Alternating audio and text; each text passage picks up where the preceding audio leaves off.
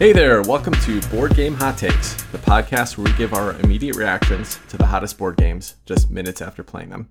My name's Tim. And this is Chris. This is Adam. And today, instead of covering a game that we just finished playing, uh, we did just finish playing a pretty great game, but we're not going to cover that tonight. Instead, we're going to talk about the top 10 games of all time, according to us at this moment. Basically, talk about the top 10 games that each of us have picked for tonight. Basically, of all time means within the last two hours that we. Quick, top 10.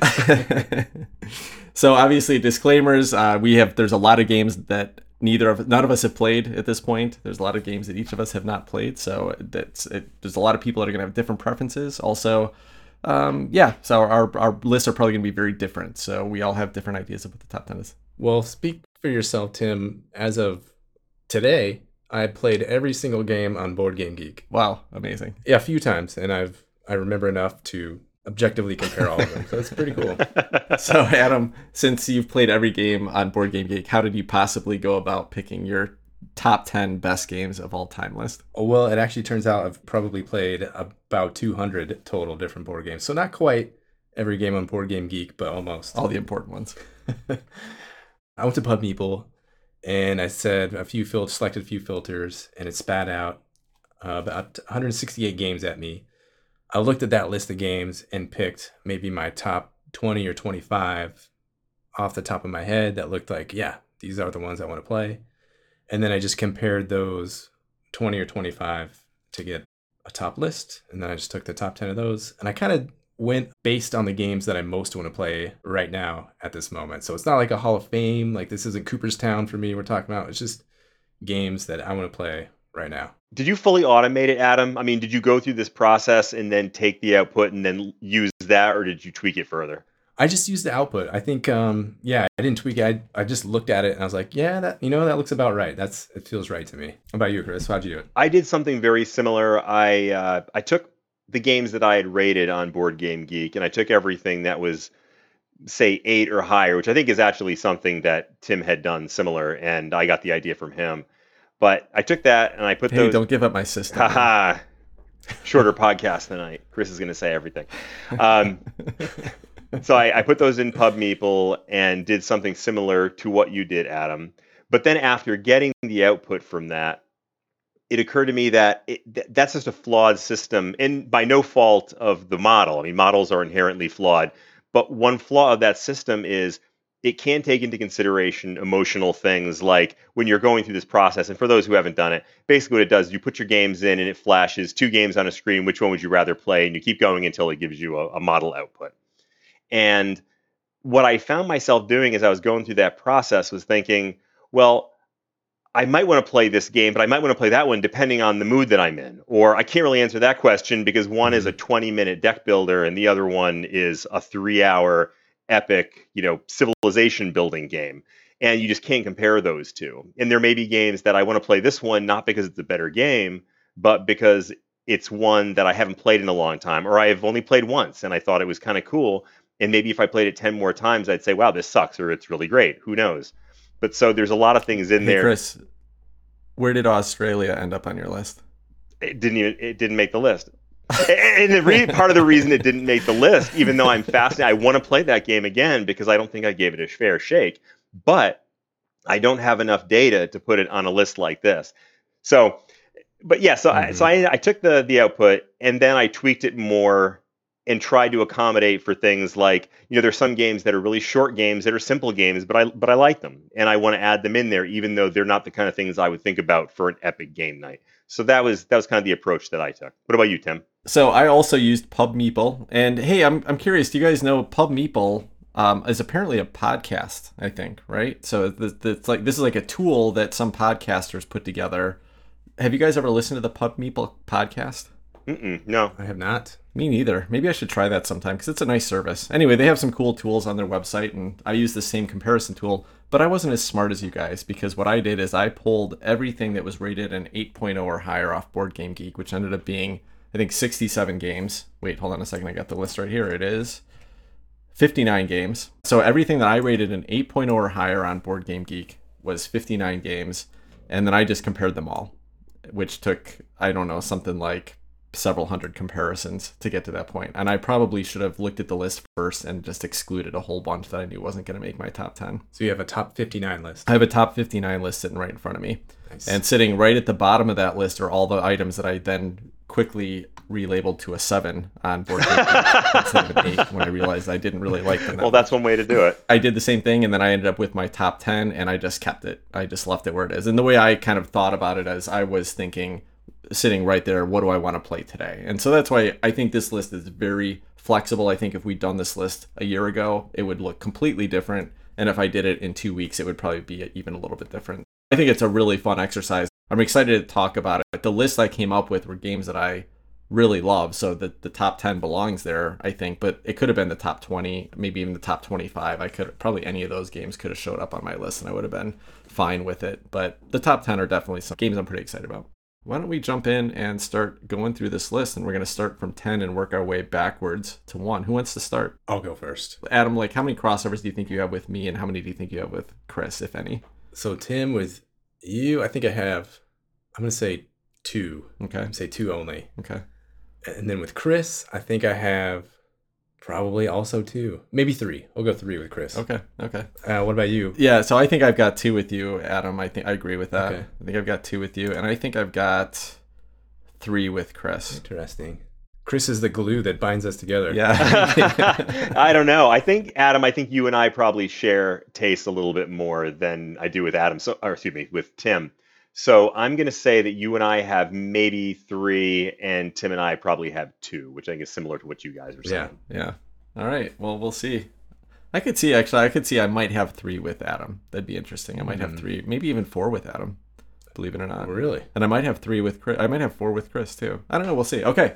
Well, let's get started, Adam. So, what is the number ten best game of all time Out of all the games on Board Game Geek, that you've played? the number ten game for me is Blood Rage, as Chris would say. Blood Rage. I was introduced to this game by you guys, and I love it. I love the drafting. I love getting third or fourth place every single time that we play. This game is just great. You're trying to draft these little miniature monsters to come out there and fight battles for you. They all have different powers. You can kind of decide what strategy you want to go down if you want to try this de- die all the time Loki strategy, which none of us have tried yet. You try to get area control the middle, get all these points, move up your things. All the strategies I've tried or looked at again have failed, but I still love this game so much. That's my number 10, Blood Rage. Blood Rage. So I, I'll just I'll give away that it's not on my top ten, but because I have my top fifty nine of all time here, where do you guys think it falls in my top fifty nine? Because it is on this list. twenty. I would say number 18, yeah, 18, 19, 20. so- Okay, I'm actually it's at twenty six, but it is my top rated Oh, okay. dudes on a map or uh, meeples on a map. Game, Wow. I, I think. Dudes on a map only made it to 26. Holy cow. I know there's so much space in that top 25 for a lot of Victorian themed games. I have I have some others that might fall into that meeple on a map kind of category, but I think they're a little more Euro than what I would consider a meeple on a map game. Chris, what do you have for your number ten? All right, I completely cheated like crazy on this one, and I actually do not have one number 10, but I use number 10 as my sort of collection place for games that either didn't make my top 10 but should have made my top 10 for one reason or another, or games that didn't really belong in the top 10 of all time, but I felt like I had to include them in there for one reason or another. Can you Wait get some a more second. caveats? What should we just go to a top fifteen or But don't something? worry. Like what do we do? No, no, no. This is and don't and don't worry.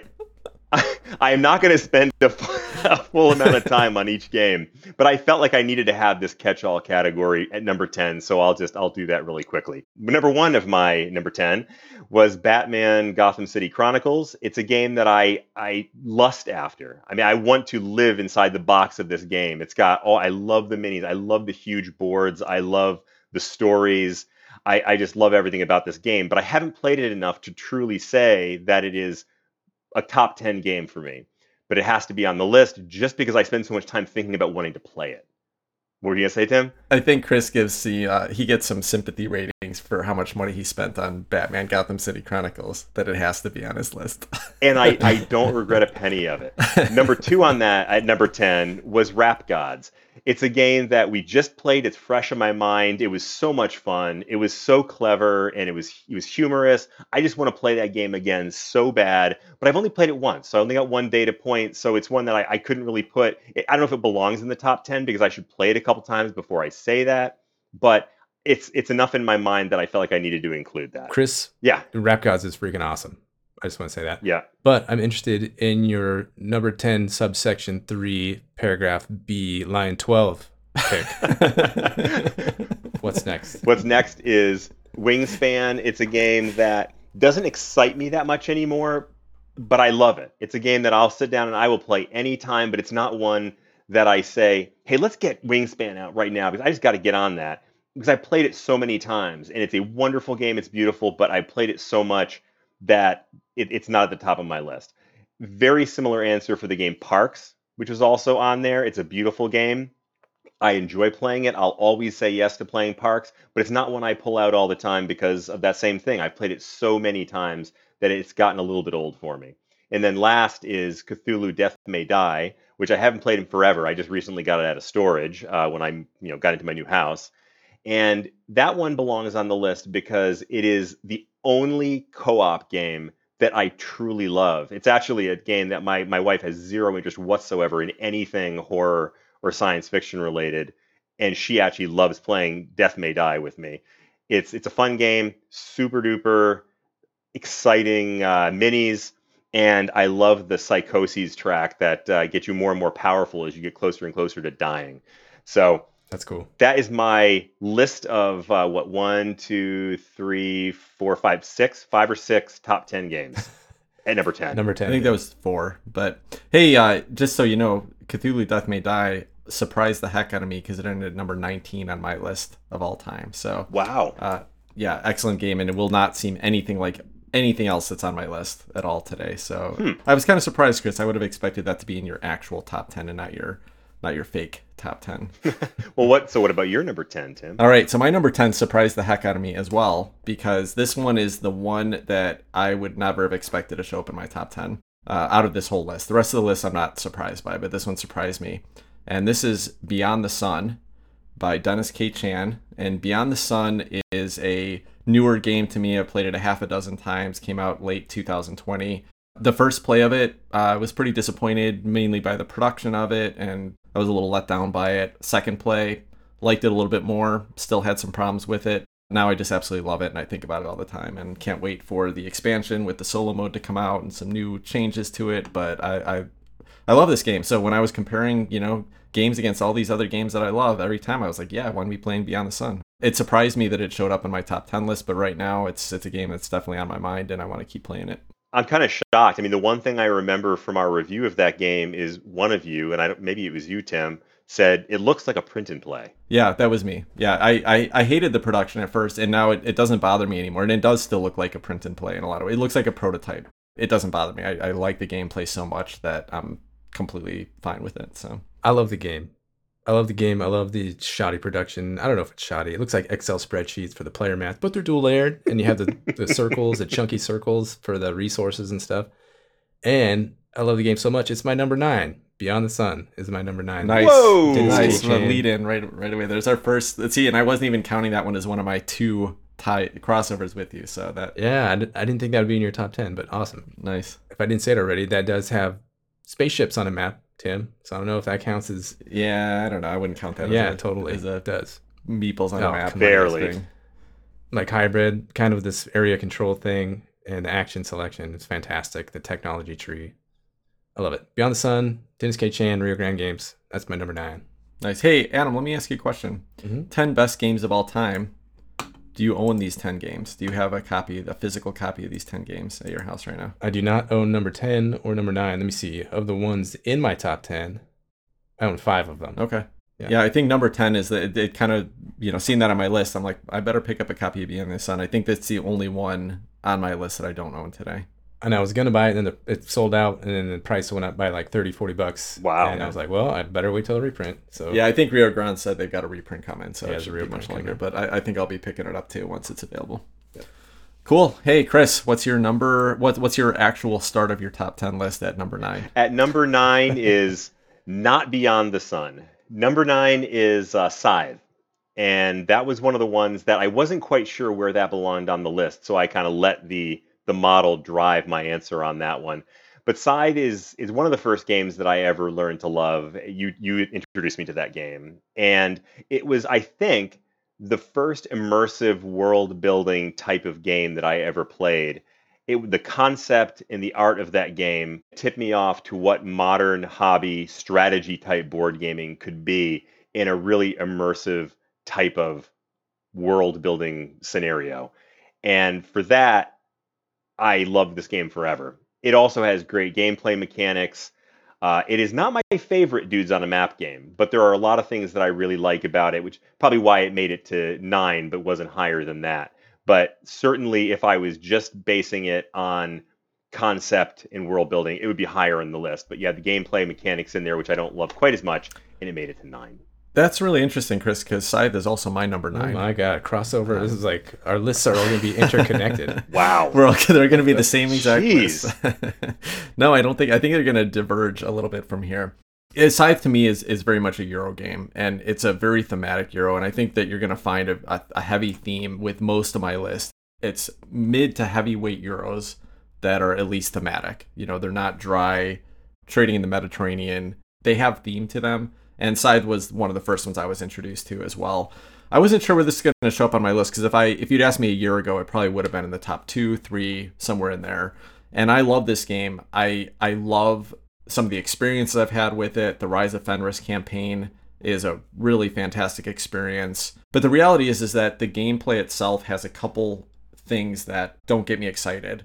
Kind of a, slow, dry build up to the kind of the climax of the game, and I think the game ends too quickly, and it just always feels like hey, I built all this stuff up and now it's over, and we'll just count up the points and see where it goes. So, a couple things that have dinged it for me after many, many plays, but I still look forward to playing it some more. And uh, when I was comparing it to other games, I was still like, yeah, I'd rather play Scythe than that and that and that. So, it's still on my top 10. I don't know if it's going to stay there forever, but it's it's still a game that's close to my heart, and I still love it and appreciate it. Chris, if you would go, you know, back to earlier Chris in life, the last I don't know five years since you've been playing hobby deeper strategy board games, was Scythe ever in your top five, your top three? Was it ever your number one? Well, the first time I played it, I think it probably was my number one because it was one of the first games I'd ever played. Okay. Um, no, it was probably higher until I started experiencing some other ones. And one thing that Tim said that I thought was really interesting was you characterized this not as a dudes on a map game, but you characterized it as a,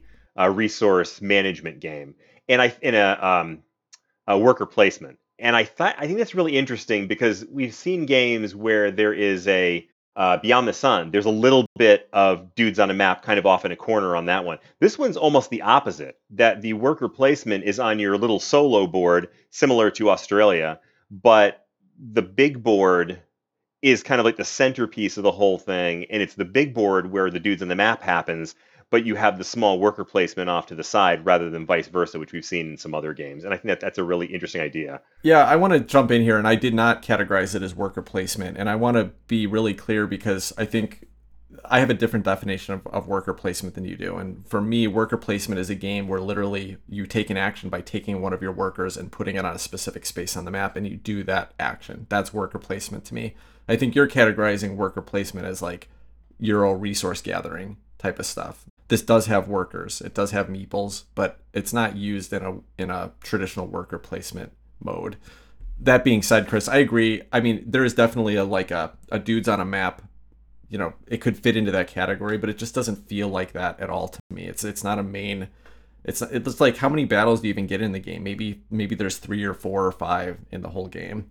So it's there. It's like more of a Cold War. I'm gonna you know make sure that I can pr- protect myself. Maybe once in a while I'll exploit somebody or go for that end game point and then I'll attack somebody. But there's so little attacking in this game, sometimes none, that I just don't consider it a dudes on a map game in the same way. Yeah, and, I think you're right. I think I misspoke when I said um, worker placement. It really, it really is not that. I think I was just intending to say that it was more of a resource management game. Yeah, I, right on. I think Yeah, characterized that's it. cool. I understood what you're saying.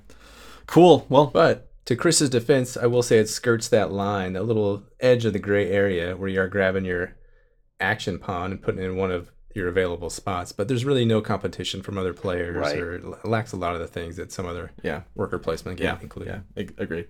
All right, let's jump on. Let's jump. I, I know we'll see Scythe on, on Adam's list a little bit further up, but no, I'm just kidding. I don't think I'm, I don't think we're going to see Scythe on Adam's list. Adam, what's your uh, what's your number eight? My number eight, this is kind of a cheat because I've taken it out of the box, played with the components, taken pictures of it, showed it to you guys, and played one game of it with myself as three different players. And that is Kemet, Blood and Sand by Matagot Games.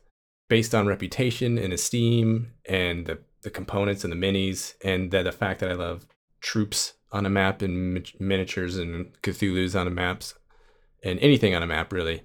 Um, so that's Kemet, Blood and Sand, Matagot. One that I haven't really played. Total cheat. It's at number eight. so that just totally delegitimizes my entire list and any credibility I have. but I'm sticking to it. Don't and, uh, don't worry, Adam. You never had any credibility before this list That's- either. So. that's deserved. Yeah. I, I feel like you should have probably taken that game, clumped it in with five other random things, and put it to your number ten. That probably would have been the right thing to do. what is your number eight, uh, Chris? Your legitimate number eight. My legitimate number eight is actually thanks to you, Adam. It's Eclipse Second Dawn for the Galaxy. Nice. and that is that's another one of these games that I will always say yes to. That's one I will ask for. Unfortunately, we you know we play such a variety of different games that we don't get to play some of these as often as I'd like to, and that's one of them. It feels like an epic adventure every time I play it, and it makes me sweat. It makes my heart pound. When we start playing a game of Eclipse, I start getting nervous, and that's a I mean that's pretty damn cool. That's like watching a good movie, you know, a good horror movie, a good sci-fi movie and the tension that it builds is absolutely amazing. I would say that there's a lot of that that has to do with the battles, although I usually end up getting my butt handed to me in the big battles. So I, I pretty much have gotten over the feeling of nerves there because I know I'm going to get killed. But for so many of the other things, that sense of tension that it builds, I think is absolutely epic. And I, I love playing the game for that reason. What about you, Tim? well, let me ask you a question. Oh, sure. Where do you guys think Eclipse Second Dawn for the Galaxy fell in my top 59 games of all time? Eight. It's got to be your number one or number two, probably. well, I'm not going to give that away. No, it's not in my top 10.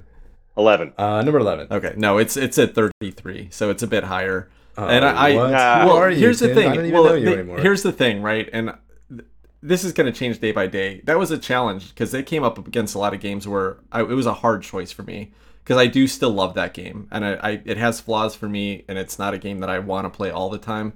But just thinking about it here, I'm like, yeah, I'd love to play that. I, I'd love to play it next week. In fact, I went to like a game pub for the first time this last week, and they started out the morning with a, a game market so people could come there and sell their games that they want to. And somebody was sitting there with their game market. I showed up right at the end of that part so I could get into some games, and somebody's sitting there on their market, and there's a big old Eclipse Second Dawn for the Galaxy box with like an add-on box. I don't know if it was the, it might have been the um, neoprene mat or something there. And I was so tempted to just go buy it right there, but What was he selling it for? he was selling it for 250 for I think just for the main box, which I don't know what the Kickstarter went for. One fifty. It's a good price, man. Yeah, that's what I was gonna say. So I, I know it's out of print right now, but I'm sure they're gonna print it again. But I was tempted, right? I mean, I, I like it enough to actually think about adding it to my collection because I think it's such an epic, cool experience. That even if I don't want to play it all the time, that I just feels like something I, uh, you know, it, it's important to me. It's actually a game that I really love. So I'm not surprised it's on your list, Chris, and uh, that's cool. That's a, it's a good fit. hmm What's your number eight? All right, well, my number eight. This is another one that surprised me, not because it's on my list, but but because of how low it is on my list, and that's Underwater Cities by Vladimir Suchy and Rio Grande Games. Isn't this the? Is this the ABBA of board games? What this game was? Wait, what does that mean? I think it was the Bell Biv DeVoe of board games. That's right. That's right. No, uh, so I think the reason why it's dropped for me a little bit because the, the the thing that really that I love about this game is the mechanism of having a, a you know handful of three cards and having to pick one action spot to go to and match the color on the card and get the bonus of that card. And I just love that like restriction of I want to get both things, but the the bonus is going to change every round. And am I going to have the right bonus to match with the action I need to take before someone else takes it? It works so well. And I think it would still be higher on my list, except that there are two other games that I played that came out this year that do something similar. I'm not going to mention one of them because it's going to be a little bit higher on my list, but Lost Ruins of Arnak has kind of a similar mechanism where you're trying to match up the location symbol on your card with the worker placement spot you have to take. And it's not as interesting. Lost Ruins isn't as interesting as Underwater Cities in that aspect, and that's probably why it didn't make it on my list. In any case, there's another game that made it a little bit higher that I think takes that thing that's the favorite thing about that game for me and then does a bunch of other stuff that I love even more. So when I think about playing a game with that type of mechanism, this other game just it, it beats it out a little bit. So I still love Underwater Cities, but I, I could kind of see this dropping off my list next year. I think that there's mm-hmm. enough because that mechanism is not so unique anymore. There's enough other things about that game that feel very traditional Euro that there are other games that, that do that do it better. So I can see Underwater Cities dropping a little bit. I think I'll always still love playing this game, but um, I think it's just not not quite unique enough anymore. Interesting. So, um, all right. Well, Adam, what's your number seven? My number seven is a game that I used to own, and then it was out of print, and it got hot, so I sold it for a little bit of profit, only because there was rumors of an upcoming Kickstarter.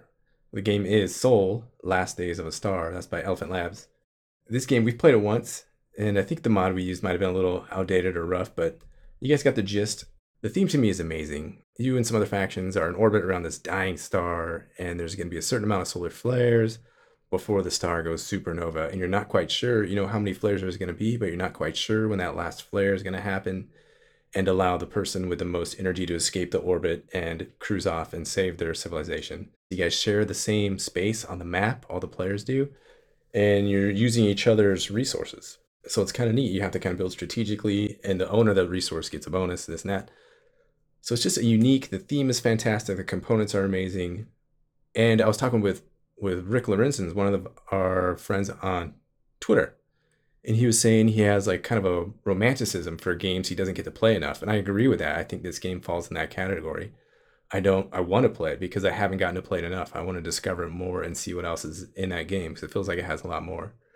So that's one of the reasons, aside from being a great game, that Sol Last Days of a Star is at my number seven spot. This was a really interesting game for me because the production's amazing on it. The theme just fits. There's something about the game that feels a little abstract, but it doesn't make sense why it would be abstract because everything is just so thematic in it. We, we played two games of this one night, and it did not hit with me at all. I, I just did not enjoy that play experience, and I don't know why because it seems like everything should work really well maybe just not enough tactical choices to make. It was it was I don't know. That's not even true. I don't know why it didn't hit with me. I'd love to try it again at some point because I know how much you love this game and it, it just seems like it should work really well. Um, and it didn't for me on my first couple plays, but I, would I'd be happy to try it again. I remember one of your critiques. I think you said you felt like you didn't have enough agency, maybe, or I don't know if that's right or if that sounds right. I can't. I got to listen to tapes. Check it out. Yeah, I don't remember that conversation about that. Yeah, some, something about it didn't hit with me, but I'd be happy to try uh, try it again at some point. It's funny that you, so did you know is there definitely going to be another Kickstarter at this point? Yeah, so the creator is uh, Elephant Labs are making a game called Organism, which is looks mm-hmm. amazing. If you haven't heard of that, go check it out. So as part of that Kickstarter, they're going to have Sol Last Days of a Star available for a reprint. And you just thought you could sell your current version for more? Do you think there's going to be something better about the second, you know, the the reprint of it? No, I just it was I never was playing okay. it, even though I loved it. But you really need four or yeah. five players, I think, to have a good time at it because there is so much shared incentive and shared resources. That the more the more the merrier with that yeah. game. Uh, so I think I sold it at, you know, just as it was getting hot. It was going for a little more money. So I'm, you know, nickel and diming the game, the board game stock market here for whatever reason. All right. Yeah, this is the first game that anybody's brought up that I have really zero familiarity with, but I'm looking at a picture of it right now on Board Game Geek, and that just looks like a really cool game. Yeah, that was one of the things that drew me in was the artwork and the table presence and the components. It's, I think you will be charmed by the components, Chris, but then you might end up hating the game, but you might end up liking it too. I don't know. Mm. I have no good sense. It's so thematic and cool that you might you might enjoy it. I'd be interested to hear your take. Anyway, what's your number seven, Chris? My number seven is a game that we have spent a lot of airtime on, so I don't know that there's that much to say about it tonight. But it is Terraforming Mars, which is, I believe, one of the first, if not the first, hobby games that I ever bought. I bought it at Tim's recommendation a few years ago when I was first getting into the hobby. And it's a game that we've played many, many times. I've played it you know, long before COVID, and we were playing it online. We were playing it live, and I can't even guess at how many times we played it, but it's a lot. Probably the game, one of the games that I played more than any other on this list.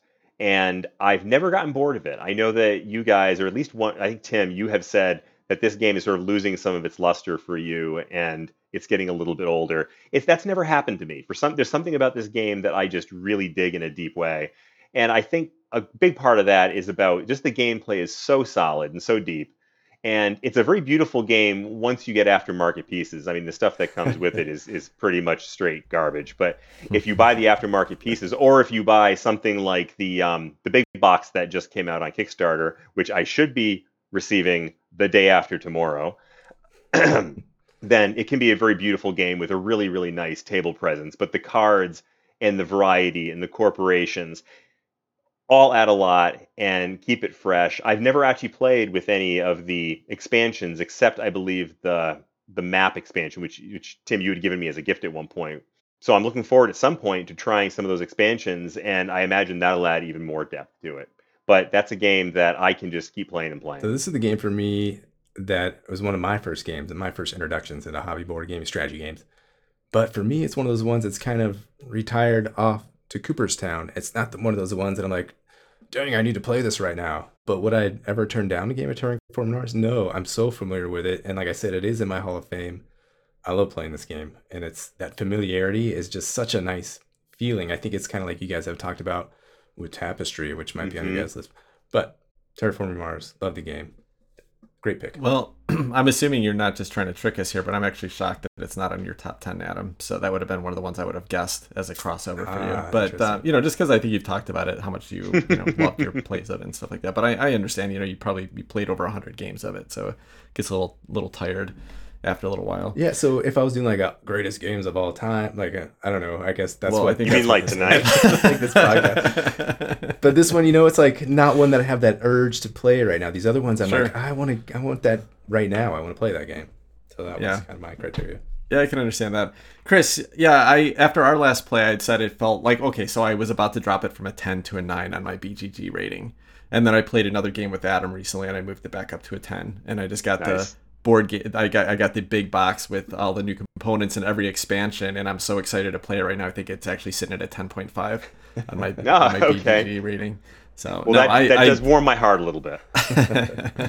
yeah, I love this game. You might hear about it a little bit hmm. later oh. on my list. Not at number seven. So number seven. what's your number seven? So what is your number seven? Number seven for me, it was actually I've I've labeled this as my the most fun I've ever had playing a board game and my favorite board game experience of all time and this is Clank Legacy Acquisitions Incorporated. Wow. And I think the only reason that this doesn't sit higher on my list is because it's a legacy game and you get a good 11 games out of it and they were fantastic and fun and there was great story building into it and everything about that experience was awesome. And I've played it several times since, but I'm just not excited to keep playing it post legacy. I would gladly buy another version if somebody wanted to go through another campaign with me and play through it again. I think it's fantastic super fun. It's my favorite way to play Clank, but it's only 11 games. And so it's not a game I'm going to keep going back to all the time. Otherwise, it would probably be higher on my list. So it was uh, it was a hard one to rank. I think putting a legacy on here, it's kind of like Scythe. You know, if, if Scythe, The Rise of Fenris was the experience for Scythe, and that's what I could play over and over again was this big epic story campaign with the progression and unlocking new things, Scythe probably would have been higher on my list as well. But Clank Legacy Acquisitions Incorporated is still a fantastic experience if you can get some friends together to play 10, 10 or 11 games in a row and you don't mind pausing in the middle of game to read some story elements that are hilarious and funny and a, and a blast, then you should definitely check this game out. It's it's a ton of fun. You know, it, Tim, it's really interesting because in a moment of like really rare complete agreement between us, I actually think that I completely agree that that was one of the most fun experiences I ever had with a board game too. And for the same reason that you had, which is the fact that it's a legacy game. It didn't make it well. It didn't make it high on my list. It didn't make it in my top 10 mm-hmm. But that's the only reason. Yeah. It's because of the legacy nature of it. But absolutely, that was one of the most fun games, the most fun experiences that I've ever had. I completely agree. Right on. And also, by the way, I think this is the only game that you wouldn't consider a thematic euro on my game because you know Clank Legacy does have a Hmm. couple euro mechanisms, but not really. It's it's a it's a fun Yeah. push your luck story based deck building game. So it's it doesn't really fit with everything else on my list, but it's a blast and I absolutely love it. Cool, cool. Uh, my number six. You guys ready? It's Let's do gonna it. be one you guys have heard before. I've talked about it one of the one of the episodes.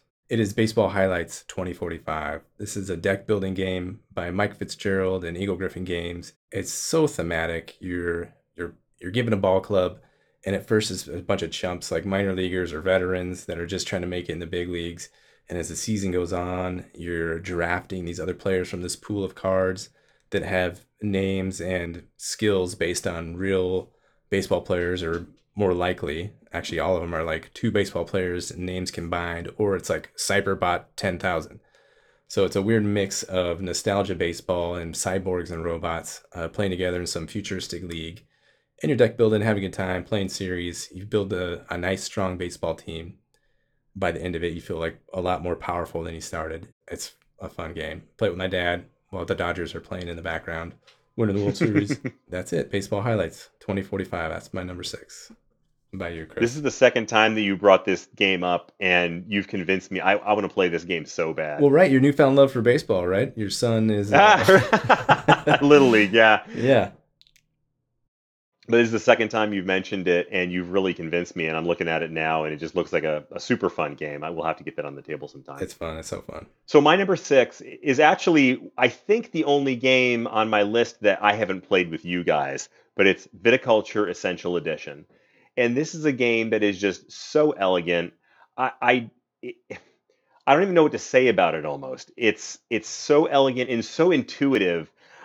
The first time that I played it, I just watched. I didn't even read the instruction book. I just watched the short video, which I believe was by Watch It Played. And after that, I was ready to go because the rules, even though they're not particularly simple, were so intuitive that and so elegant that it was so easy to jump into the game. And it has this very pastoral, calming feel to it, but at the same time is extremely uh, thematic. And and it, the, but the theme in this case is so chill, and it's making wine, and just the feeling of it is so nice. It's like taking a it's like taking a warm bath. And, and again, the gameplay just really, really makes this one stand out. And uh, I think, no, actually, I was going to say nice components, although some of the, a lot of the components I think that I have, the metal coins and whatnot, are aftermarket. But um, you know, I imagine it would be fun. Maybe not quite the same, you know, hand feel kind of uh, experience if you didn't have the aftermarket pieces. But the little the little glass beads and things I think make it feel really nice. So just overall, very nice production, great game, elegant rules, intuitive. It's just a super blast to play. Can I give you guys a little breaking news, little news alert about viticulture that I just read this afternoon? And that's that um Break it Whoa. to us. so Please do. there's a, a longer story behind it, but Jamey Stegmaier hinted about some of the content in the new expansion that's coming out for viticulture. And I don't know what else is in it. I don't know if it's got a lot of stuff in the expansion or if this is about it. But one of the things is, you know how there are the mamas and papas cards in the in the game, and it's basically how you s Mhm. pick your starting resources. So you draw one, you draw like two cards from the mama's deck and two cards from the papa's deck. hmm He said that he got feedback from gay folks who were disappointed that they had to pick a mama and a papa at the beginning of the game. Hmm. And he said he really took it to heart and he understood that and felt bad that he had made that decision when he created viticulture, you know, seven years ago or whatever. So one of the components in the new uh, the new expansion that's coming out is going to be new mamas and papas cards, except that the the papas match the color of the mamas in the original deck, and the the mamas match the color of the papas. So you would shuffle the deck of of you know of the same color together on both sides, and when you draw your mamas and papas, you might end up with two papas or a, two mamas or a mama and, pa- and a papa. Um, and uh, I thought that was pretty cool. And uh, happy Pride Month. So that's my little tidbit for um, viticulture that's coming up here. Two quick things about that. One, I think the idea what you just said is incredibly cool. And the other is that I've always gotten a good chuckle out of the art, the people in the this game on the pictures because they're so clearly just like Jamey Stegmaier's buddies. well, he, he actually he actually spoke to that as well in the same announcement. That it was not his buddies. I found out it was backers of the original viticulture game, the Kickstarter. if you bid at a certain level, you could have your art, your face in the art of the game. And so most of the most of the people that backed, most of the people in the game are white people. And he also said that he always he will he never did that type of contest Mm. again because he didn't get as much diversity in the game as he wanted to. And so this new pack will also have more diversity of characters in the pack. So That is really cool. interesting that you mentioned it.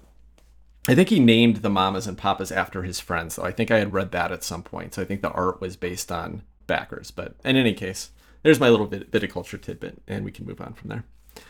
So that was uh, Chris. That was your number six. Yes, it was. All right. So my number six is Terraforming Mars, Hey! which we just chatted about a little bit with Chris, and um, we all have a little bit of a love for this game. And uh, yeah, just I'm going to go on the record and say that the big box components and storage solution is awesome. Uh, it's one of the better storage solutions I've seen. The plastic inserts are not flimsy; they're just as sturdy as just about any other inserts that you'll see anywhere. Uh, I love the way that they put the little player component trays and the money resource component trays that kind of slide into the side. So they got lids on them. I love how everything works together.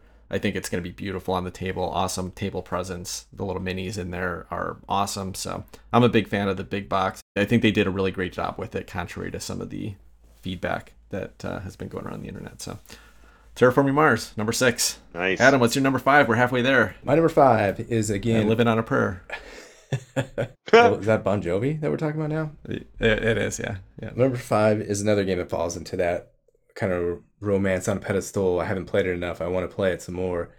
Also, I love the theme. This is the Expanse board game by WizKids.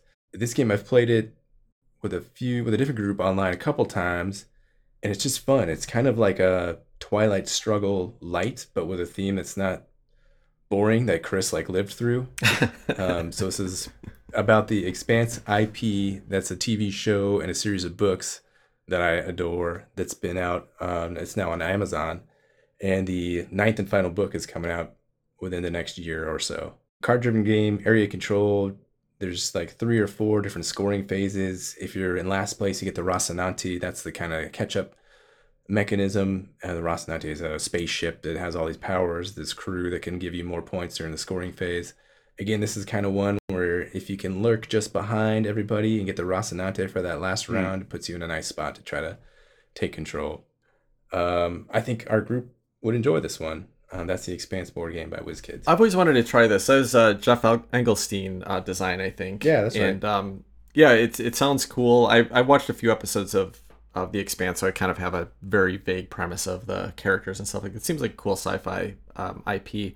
But let me ask you a question, Adam. Is it asymmetric? I, I got the impression that there there's a decent amount of asymmetry in there. It is, and there's a, a nice expansion too, uh, Doors and Corners expansion. So yeah, each faction has a little bit different power. It's not like incredibly crazy asymmetric, but just slightly different enough. And they're all like they're really cool too. Like Martians have good warships, and the uh, the Protogen tech has access to little stealth ship technologies. There's the uh, the UN has access to like cheaper cars. They get more cars for cheap or something like that.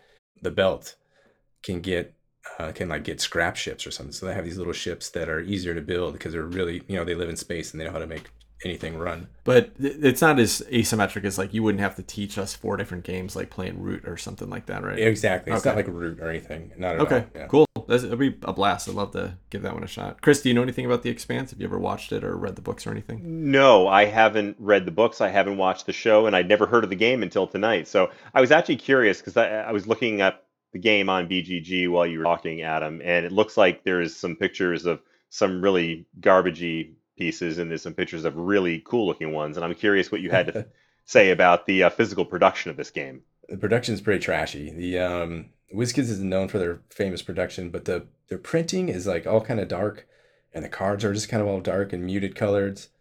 They did come out. The Doors and Corners expansion offers a new board, and that board looks a lot more stellar than the original board. But it's kind of like Dune, where you just have cubes a lot of times for your uh, for your factions, for your spaceships, and cubes and cards and a map.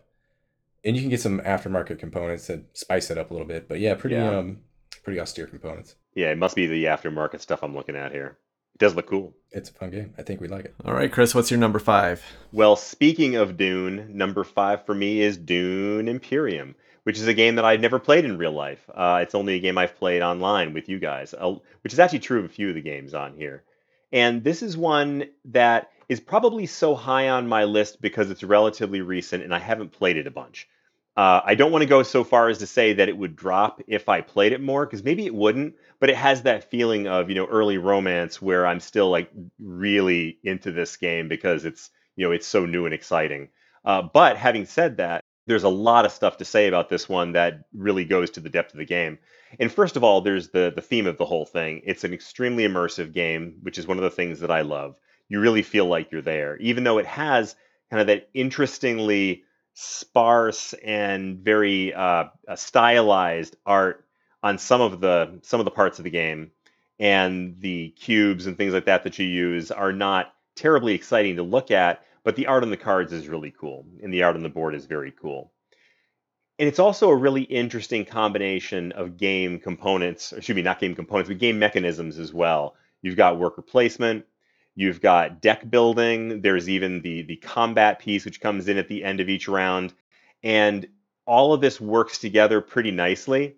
And it's interesting having that combination of different mechanisms. If there's one thing that I would say about the game that kind of makes me question a little bit, is to some degree it almost feels like they threw maybe a little bit too much in there, and a few more plays that would either prove me right or prove me wrong about that. But as it stands right now, I enjoyed it enough that I put it at number five. It would have to prove you wrong because that's nonsense. yeah. All right. Just kidding. No, that's awesome, Chris. Yeah, you haven't gotten a chance to play it near as much as Adam and I have. It only gets better. Yeah. I think we should get some more plays in soon. We will. Well, we'll find out where it is on you guys' list. Maybe it's not even on our list, Chris. Aha.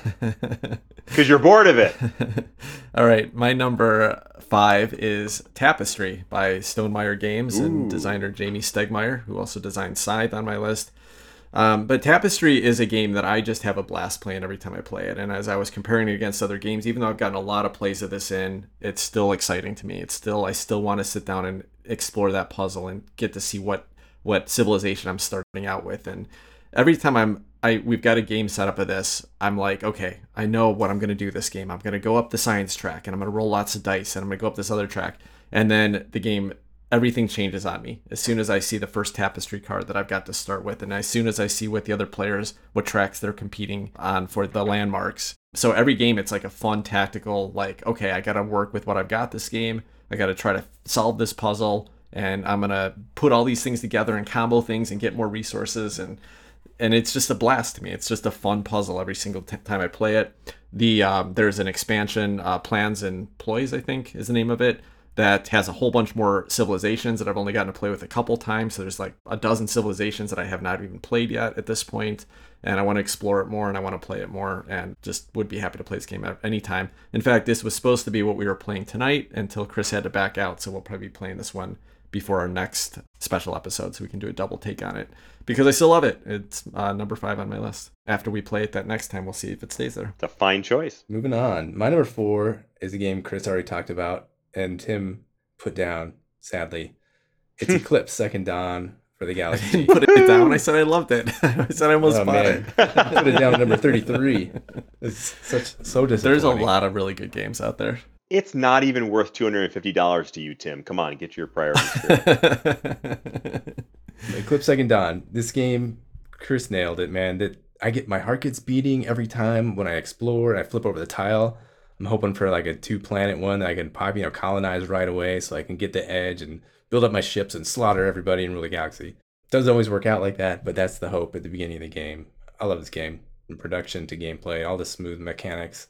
Man, I don't know why it's only number four, but there it is. Eclipse Second Dawn for the Galaxy. We should go play it right now.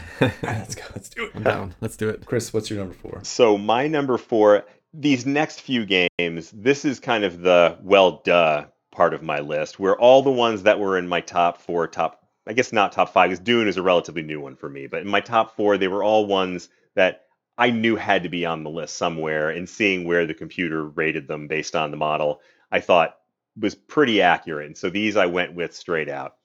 And number four, I can count three. I can't think what the fourth would be, so I'm going to be surprised by. That. Interesting. Well, I'm I'm curious to hear whether you're right or not. Number four was Blood Rage. Yes. Oh god, I miss Blood Rage. Yeah, okay, that makes sense. It is dudes on the map extraordinaire. And that is, I mean, dudes on the map is where my heart lives. I love these games. And I have nothing wrong with resource management. I have nothing wrong with worker placement. I have no beef with any of that. But dudes on a map is is truly that is my jam. And Blood Rage has a lot of lot of great stuff going for it. The components are excellent. The minis are cool. It's all the things that you want about a good dudes on a map kind of game. And it's simple to learn. It's got a lot of depth, but I think the thing that really knocks me out about Blood Rage, it's the combat. I mean, this is a combat game. It's about, you know, killer Vikings. And so the combat in this is nice because it's not just rolling dice. It's actually thoughtful and it's really head to head. For those who haven't played the game, you don't roll dice. You start you, you maneuver your people into the right place and based on the number of folks that you have in a space, you have a certain number of combat points. But then the real decision maker in that process is the cards that you play. And there's a whole deck of them with various powers and abilities, which I won't get into, but you really do have to choose wisely. And you can take out an entire army's worth of great stuff on your opponent's side by playing the right card. And they can also turn it back around on you. So there's a lot of really, it's almost like it's almost like a little bit of poker in there, trying to figure out what it is your opponent's going to do and then trying to counter it. And that's so nice compared to just rolling a handful of dice and i think that really sets this game this game apart Yeah, I want to just mention too that I think one of the things that adds to the combat with those cards is that it's a drafting game. And so there's a good chance that if you pass a card, someone else is going to have it. So you're kind of playing mind games of like, okay, I know I passed this plus six, but did Chris pick it up or did Adam pick it up? And so when I'm going to combat with Chris, do I have to worry about that plus six coming? Or did Chris actually get the card that said cancel out all the combat cards that you just played? You know, and so it's like you have a little bit of information, but not enough to know whether you're making the right decision when you go into that combat. So it's always stressful, always fun. I love this game, and uh, I'm kind of surprised I made it to number 26 on my list, but it's good. Chris, this is one of the reasons I think you'll love Kemet. The combat is kind of similar here. You got your troops, you add your troop strength, you add the strength of your miniature, or whatever your miniature's special ability be. It might even be cancel out the other miniature's power. And then you have cards. Everyone starts with the same combat deck, but each combat you discard a card secretly, and then you reveal the card that you want to use. So by the you know, and then once you discard your entire deck, you gather them all back up, and you have your whole deck available to you again. So that's a little bit of information. You know what somebody used. You don't necessarily know what that other discard card is. So that's kind of cool. And then you can supplement that card that you played that has extra power or extra troop killage or extra health. You can supplement that with these other little cards that add to your strength or whatever for that combat. So it's that pokery kind of mind games feel that you're playing with the other guys at the table. So I think you'd like the combat there. Yeah, I love it. I, I want to play that game so badly now because the one thing that I will say about Blood Rage that doesn't thrill me, it's the theme. I mean, it's not bad, but I'm just not that interested in the idea of killer Vikings. It just mm-hmm. doesn't just doesn't get me going. But Kemet does. I mean, the you know, Cthulhu standing on top of a of a pyramid. I mean, that's just pretty damn cool, and I really do want to try that. And if it's anything like Blood Rage, I mean, where can you go wrong? Yeah. So what about you, Tim? Number four. All right, my number four is one that Chris mentioned recently. That's Dune Imperium, and uh, Dune Imperium is my second 2020 game on the list. So solid, solid year for games. Few pretty awesome games came out last year. Dune just took my breath away. The first game we played of it, I just loved it. I loved every decision of it. I love the twists on deck building in here, where you know, one, it this is the game that kind of replaced Underwater Cities for me because you have to make a decision which worker placement space do I want to go to, and now I have to discard a matching card. So it's not the same, but it's got enough of the same feel that it pushed UC down. The other thing that I love about it is the reveal phase. So I love that, you know, you got to make that decision every time. Do I spend this card to put a worker to a specific space because then I don't have it for the reveal phase? And then I might not be able to buy that five cost card out of the deck, or I may not have that extra swords that I need for the combat. Having to mix your worker placement with the deck building choice and then that reveal at the end. I love that whole phase. I love everything about every round when that's coming up. And then it's capped with just the cherry on top, which is the conflict phase, which is just a blast. Every time it's a blast. There's because of the um, the intrigue cards that are available, and because of what uh, swords people have on the reveal, you just don't know what you're walking into at, the, at, at that point, and it just shifts all the time, as highs and lows. To be honest, when I was starting to make this list, I kind of expected this to show up just a little bit higher, maybe even one or two, because I really love this game and I want to play it all the time. But that just goes to show the quality and and you know the power of the other games that are at the top of my list that you all have to look forward to in the next five minutes. so that is my number four, Dune Imperium. My number three game is PAX Pamir Second Edition by Cole Wehrle, Wehrlegig Games. I've talked about it. It's the beautiful purple box of, I think it's called the, I don't know what the war is called. I'm gonna edit this part out because I sound like a moron now. But the uh, the old conflict in Afghanistan between Russia and England and the Afghanis themselves. I love the uh, the terracotta or clay bricks, whatever they are, on a map feel. And then you got your spies and tribes also involved. This the spies are meddling around on your court or other people's courts, maybe taking people hostage or doing some assassinations. You have you're playing these cards. There's the market up top, a tight economy of coins you're using. It's so thematic. It tells a story of a period of time I knew nothing about. But over it's a it's about a country that I spent hours and hours flying above and doing circles around. So it's it's got a fascinating connection to me. The story is great. The mechanics are great. I I wish we would play this one all the time. That's my number three, PAX Pamir, second edition. PAX Pamir is actually on my top my list of uh, my top 59 games of all time. Where do you guys think that PAX Pamir falls onto that list? 42. Oh, you're so close, man. It's 43. 43. Wow. I like PAX Pamir a lot. I think it's a I think it's a genius design, and um, I've you know I've never gotten a chance to play it in person. We played on Tabletop Simulator. Probably played six or seven games, eight games, something like that. And I've I found it really interesting every game. I think probably one of the things that just puts it pushes it down for me a little bit is that online experience. There's so many cards you have to look at, and you got to be looking at the cards in front of you and your opponents. And I just feel like that whole experience would be a lot more fun in person. So it's been a little bit frustrating sometimes. It's been a little bit bogged down, but I think um, I think it's a really cool design.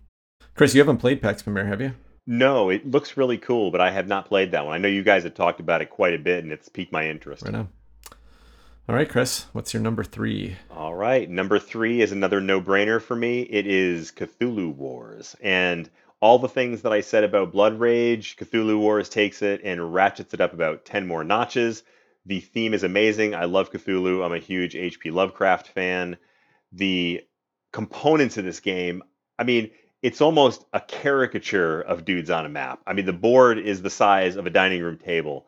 The the minis are the size of a bottle of wine. You know, it's like this crazy, this crazy board uh, full of crazy pieces, and that to me makes it so amazingly fun. You have to like wrap your hand around these gigantic mini components. It's funny saying mini, but another thing that I really love about this game is the tension, as in similar to Blood Rage and some of the other combat game based games that we've talked about.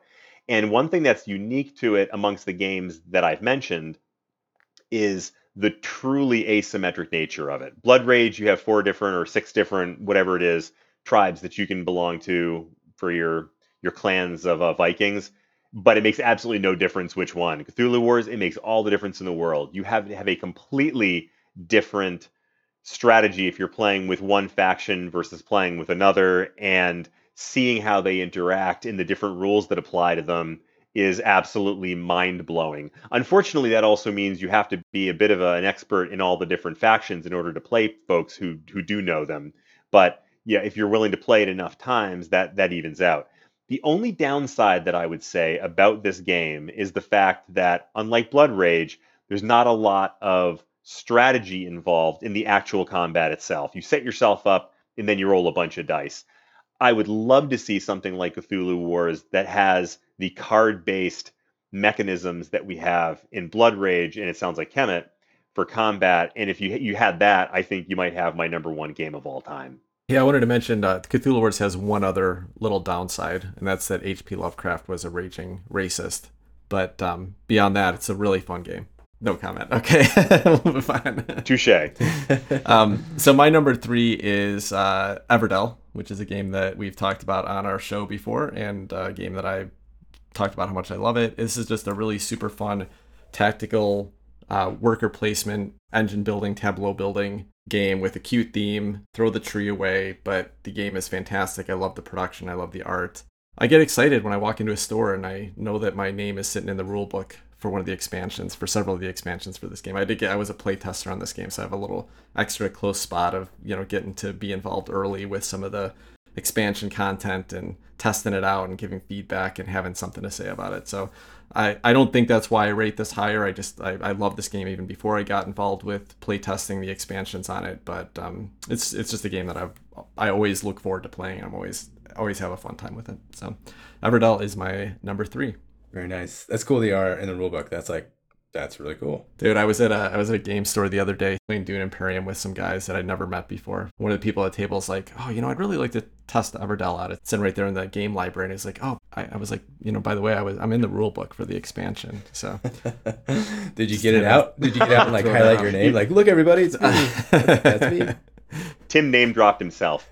no, I did. I name dropped myself, and then one of the guys is like, "Oh my god, I've never felt like less of a nerd than sitting." As he asked for your autograph, like, can I have your autograph, please? Sign my game. That's great. All right, we on to my Two. my number two. Bring it. All right, Adam, what's your number two? We're down to we're down to two. There's a theme here. Like all my games are things on maps. So number two is Irish. I got in trouble with this last time. Clan people that are on a map trying to find a new leader. So did I say Inis? Inis is my number two game. Dude's on a map. It's got a cool draft. I was gonna say the Irish Gauge. Are you talking about Irish Gauge right now? I'm I'm still hung up on clan people on a map. Inis, yeah. What am I talking about right now? Clan people on a map looking for a new a new leader is what we got here in Inis, not Irish Gauge. Clan people on a train. Clan people on a train trying to get dividends. Anyway, this game is beautiful. I love the art. I love the cards. Christian Martinez is the designer of the game. What a great draft. It's direct interaction with the other people at the table, and you're saving up these red, powerful, beautiful cards to make your super move at the end and win the game. That's Inis. I love it. Chris, what's your number two?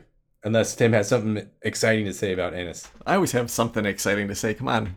No, Inis is a fun game. Yeah, that's all I'll say about it. It's a fun game. Did, didn't, it didn't make my top uh, 59 games, I don't think, but it's Mm. it's a game I like. Notable, notably left out of your list. All right, Chris. Inis. What do you have for number two? I don't like it that much. I don't understand all the hype. but I will tell you that my number two is Tapestry, which we've already heard a little bit about tonight.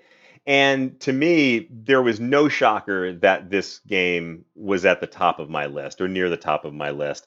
The thing that's really kind of shocking to me is that it's hard to say exactly why. I mean, it is not the kind of game that I would normally jump on. It's very much a, I don't even, I'm not even sure what the right word is. It's not exactly resource it's sort of worker placement, sort of resource, not really resource management, but it's you know the civilization building piece of it is really interesting, but it, it's not the kind of thing I would normally gravitate toward. So I put some thought into it, like what is it that I love about this game? And obviously there's you know there's quality to the gameplay. It's got great components and it's a really nice production. But I think if I had to narrow it down, the one thing about this game that just absolutely knocks me out is I so love the technology tracks in this game, which really are the centerpiece of the game.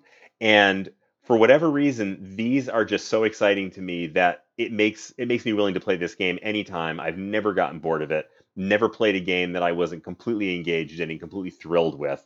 And I think a lot of that has to do with as you get higher up the technology tracks, you get these huge explosion moments when things exciting things happen and it's cliche almost to say this because I've said it so many times playing that game and probably on this podcast.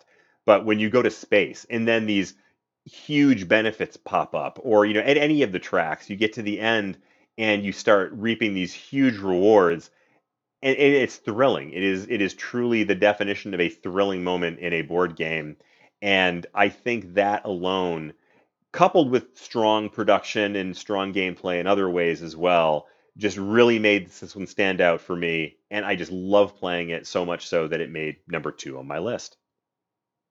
But you, Tim? I love Tapestry too. Oh, you want my number two? All right, cool. My number two is Gaia Project, which we uh, just talked about a few weeks ago because we were discussing the BGG top 10. But yeah, when I was thinking about what games I want to be playing, this is this is one of the tops. And you know, Chris, when we were playing when we were going through that last episode and you mentioned Gaia Project and you said, but it just does the same thing that a lot of other games do. And I, I think they do them better. Here's what I think Gaia Project does that's really unique for me. It has a fun theme, it has asymmetry in the factions, which are fun to play about.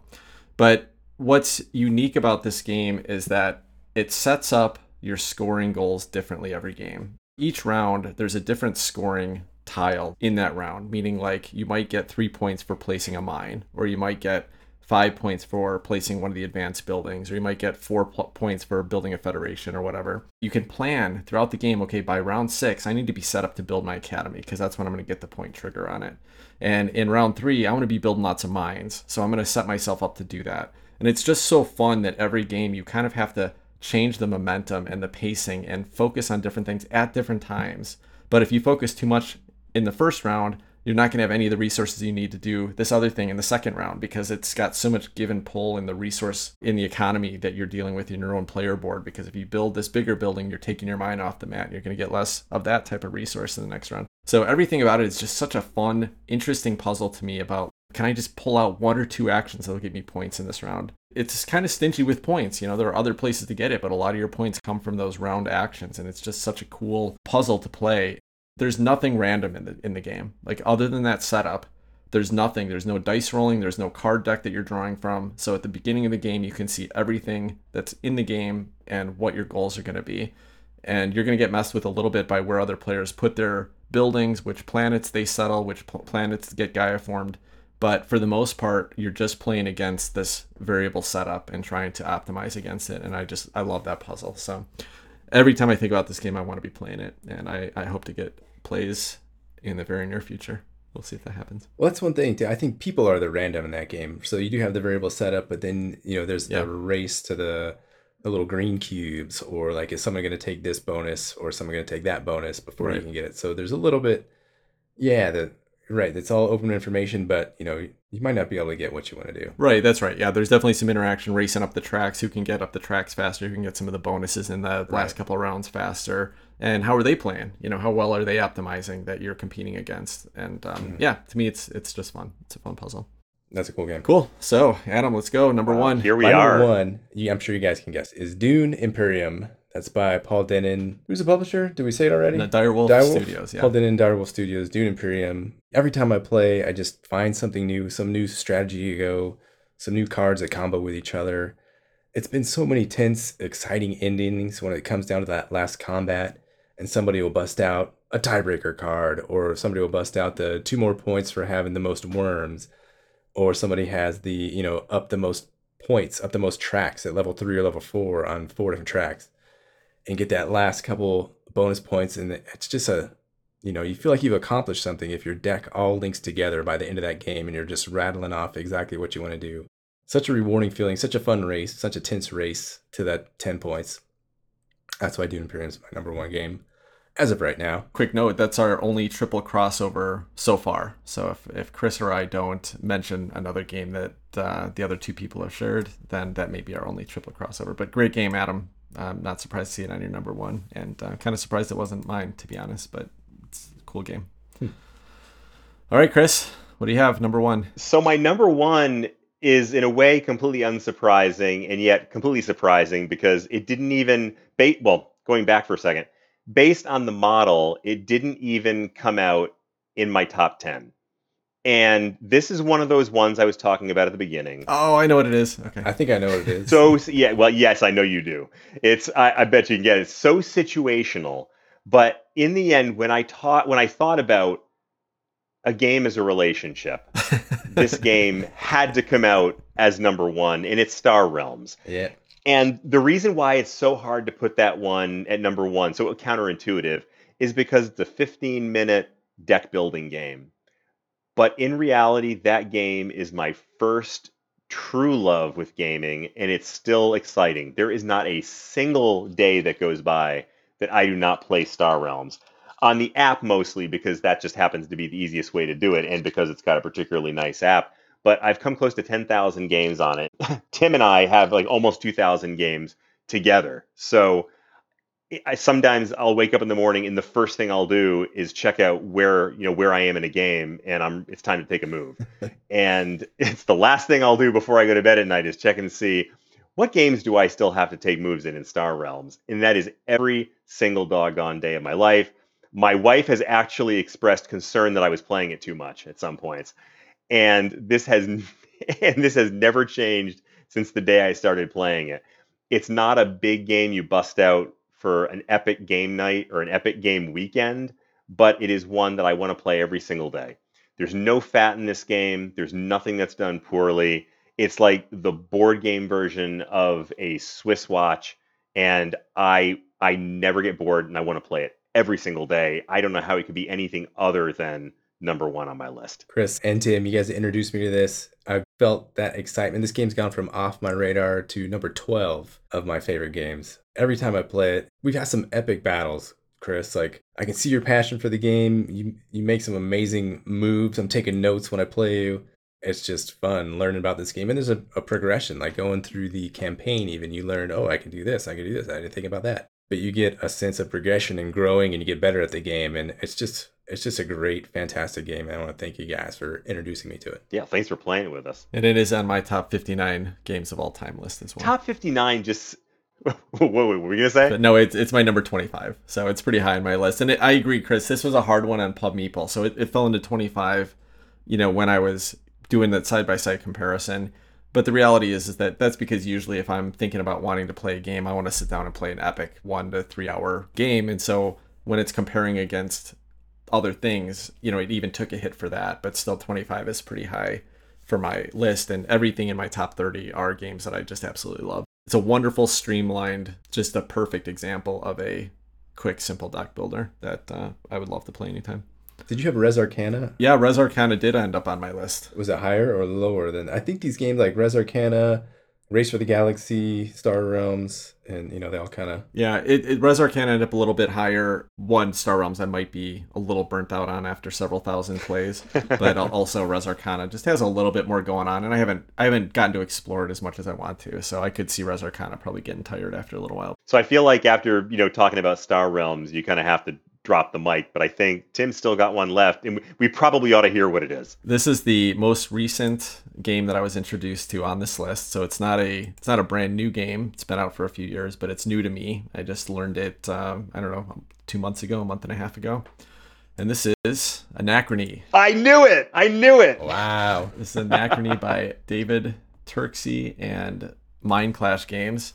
Yeah, I love this game. It's it does everything that I love. If you look at the rest of my list, it's a whole bunch of resource management and worker placement and heavy, mid to heavy thematic euros, and Anachrony does it better than all of them. And today, that's the game that I want to play more than anything else. I thought this game was cool enough for you a little bit. Was is that did I get the wrong impression? No, I don't. It's not cooling off for me. I think probably where you got that from is I told you after seven or eight plays, it it it felt like it didn't do enough unique to stand out to be in BGG's top 10 of all time because it, it is very much a worker placement game.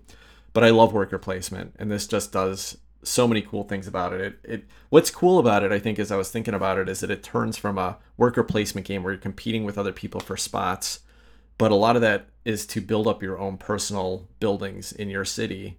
And all of a sudden, it turns from halfway to you know two thirds of the way through the game. It turns from hey, I'm doing less worker placement against other people and more tableau using my tableau that I've built up throughout the game. And so it kind of combines mm-hmm. a whole bunch of different mechanisms that I just love in strategy and planning.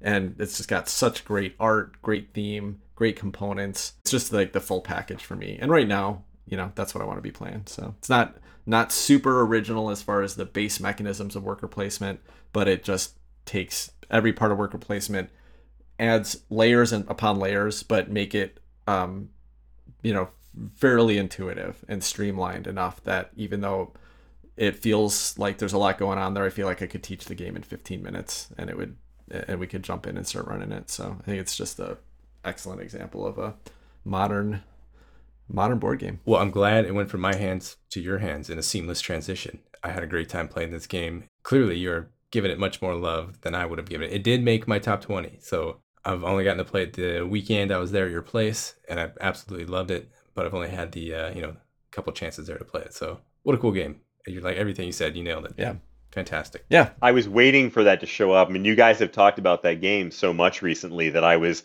I, I didn't expect it to be at number one. so either. I was I was getting ready to like Tim, where was Anachrony in your list? And then sure enough, there it was at number one. Yeah, it uh, it surprised me a little bit, but not too much. I, I I've really loved everything I've done with it, and every time I I had uh, Lost Ruins of Arnak out on my table for the last week as I got it new, and I've been playing some solo games of it. And every time I finished, I'm like, man, I, maybe I should just put this away and play Anachrony instead. And kept kept it out. I finally put away Lost Ruins. I think Anachrony is coming back out in the next couple days. So, so wait, Lost Ruins was notably not in your top ten. Yeah, you know what? It's funny. I wanted to mention that because last week or two weeks ago when we reviewed Lost Ruins, we talked about how did that compare versus Dune, and you said you liked Dune more, and Steve said he liked Lost Ruins more, and I said, yeah, it's a push for me. Um, and I, I, think it is because I said it's based on player count, but the reality is I'd much rather be playing games with three or four friends than playing games solo and usually even two player. Um, mm-hmm. It's rare that I like a two player experience more than I like playing with three or four people. Dune really just gives a bigger, more fun, more epic experience because that's how I'm going to be playing it is with a with a group of three or four good friends or even not good friends and just you know more more conflict more competition more surprises. Um, and i love that. You can just tell me i'm not one of your good friends. Right? i was i was talking about the random people i played with at the game store last week but uh, no but you guys are you guys are the best the best of friends. Um, so yeah that's that's why lost ruins did not make it on my list but it's pretty high. I think it ended up at like number four yeah 13 okay. Well tim any um honorable mentions? Like chris had his 10 point one point subsection two. What, what, about, what was just outside of your top ten? Yeah, you know, I'm going to mention a couple things that surprised me showing up in the top twenty. Um, one is number eleven for me was actually Rajas of the Ganges. Oh wow! Not the dice charmers, not the dice game that I know well and love very much, but I can have not been able to get out of my head the worker placement Rajas of the Ganges, the original Inka and Markus Brand design. I love it. I, I wish I had people that wanted to play it with me or that it was exciting enough because mm-hmm even if I bought it and brought it to a local game store, it's it's just not fresh enough. It's not exciting to people. I'll never get it played. But I absolutely love that game. It surprised me to show up on 11, but as I was comparing against tons of other games that I love, I wanted to be playing this one more. So right now, that's how high it is. So that was a surprise. And then the other one I'll just mention really quickly was um, number 17, which was a game that I bought that I had, enjoyed a lot. Chris didn't like it, so I got rid of it and it's number 17 on my list, and it's a game called Hyperborea. This is a interesting mix of kind of dudes on a map. It's not really resource management; it's a bag builder, actually, kind of more like Orleans. It is. Uh, it's a really interesting game. I don't know. That's another game that's just stuck with me for a lot of years, and I wish I'd kept it. And it's funny when I sold it, I, I basically gave it away with a bunch of other games. Amazon must have had like an overstock or some sorted because you could pick it up for like 20 bucks at the time and then it's out of print and nobody's reprinting it. Like it, it, it wasn't that popular of a game. I wish I picked it up, or I wish I hadn't sold mine even better because now it's like you can pay 90 bucks for it and get it on the aftermarket. And if I see it for you should have bought 10 right and played the board game market like this guy. I think if I see it for like 30 40 bucks at some point again, if it if it gets another printing, I think I'll pick it up cuz I I love that game. But I was kind of surprised to see how high it made it on my list. Maybe it's just absence, but I um, I really enjoyed my plays of that and the the planning that went into it. So thanks, Chris, for talking me out of keeping on me, you know, well, keeping Bad one of my favorite games dude. of all time. What about you, Adam? What uh, what any surprises? No surprise. I feel like I left something off on accident, or you know, just something slipped my mind. We'll see. You know, this list is it's not going on my tombstone or anything. just outside of my top ten, I had Brass Birmingham, Star Realms, which was kind of surprise. Okay. To see how high that had risen, but that game is friggin' sweet. I have Pan Am on there. I don't know how much I believe these. I have Pan Am on there, uh, just because I haven't gotten to play it enough. I think I feel like I want to play that more and more and more, and it's quick and yeah. and uh, poignant. Dice Throne on there. I'm kind of new to that. It's pretty light. That's kind of uh, that's probably not even real. That game's super fun. I don't know if it's a 14, but that's up there. And then one game I would like to play more is the original Dune, but it's tough. You need you know five or six players to make it good. But that game cool. It has an auction. It's you know all these kind of troops on a map fighting for spice and spice worms. I love the theme, and then the game's just wacky and cool, and it has a lot of things going on. So those are games that just you know that's ten through or eleven through fifteen on my list. When you say the original Dune, Adam, are you talking about like the original 1979 Dune? Yeah, the board game. Um, I think it was 79 published. So wow. like old school, old school Dune. They they did a re-release, and you can still get it for like 35, 40 bucks. It's out. One thing that makes it tough is that no one knows what rules to play by. There's all these different are they house rules? Even the you know the book is like, well, I don't know. It depends if you want to play advanced rules or regular rules. But who wants to play boring rules? You want to play advanced rules? And there's all these different like, oh, if we're gonna do double spice blow, then do you have to play spice or troops in combat? And all these stupid questions that come up and make it a little very fiddly to play with. I'm looking at the original 1979 production of this game, and it's it's freaking hilarious. It's like the Awesome. artwork on this is just amazing. Yeah, it's cool. Badass, man. no, cool, cool, like a 1970s pinball machine, basically. So, Chris, what about you? Uh, you you gave us your uh, your top 25 already, but um, anything that surprised you in in the list that you put together that you know showed up higher or lower than you were expecting? Yeah, I'm kind of in the same boat as Adam. That there's nothing that was really a surprise, but there were a few that kind of fell right outside that, that could have gotten up to that 10 spot. I mean, I kind of gave you the the cluster of things that may or may not have made it into the top 10 when I told you my number 10 already. But there was a few others that I think deserve honorable mention. One is Godspeed. I've been enjoying playing that since getting the Kickstarter. We played it a couple times and we did the episode on it. Uh, both of the Clank games that I've played, Clank Legacy, Acquisitions Incorporated, was, I mean, an absolutely phenomenal experience. And I love playing the uh, Clank in Space. I think that's a Mhm. terrific game as well. And Adam already mentioned Pan Am. That's another one that I feel like I'd love to play right now. And it's just, you know, any I'll take that out any time.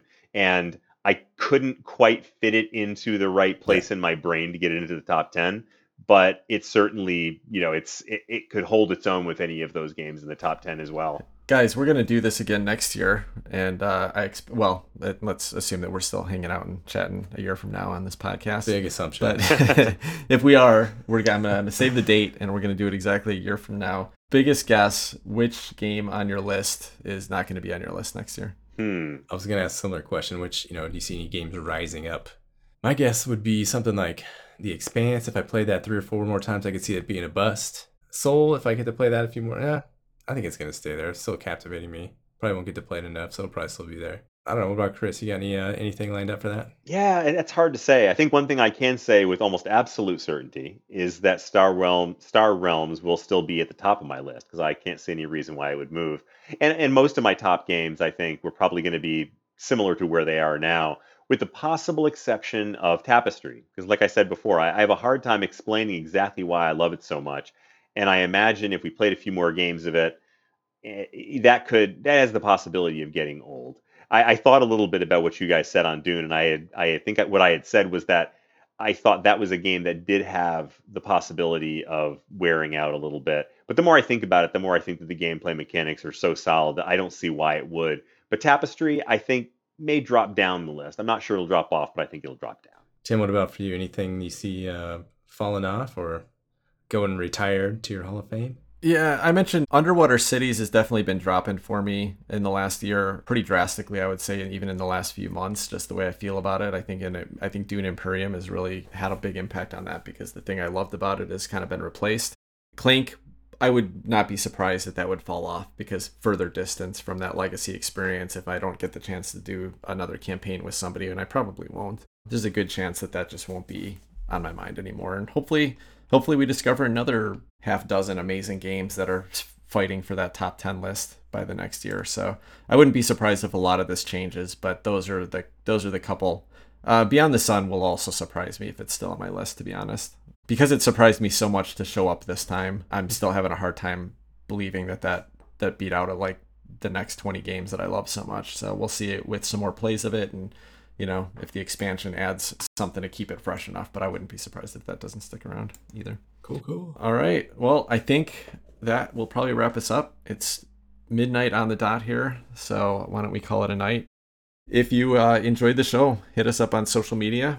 You can find us on Twitter at BG underscore hot takes, or you can find us on Facebook at Board Game Hot Takes, and you can email me at tim at boardgamehottakes.com if you want to give us any comments on the the stuff we talked about today. If you uh, want to disagree with us on the best games of all time, um, or just want to let us know that you've been listening. Uh, we appreciate that. So until next week, take care, everybody. Good night, all. Bye bye.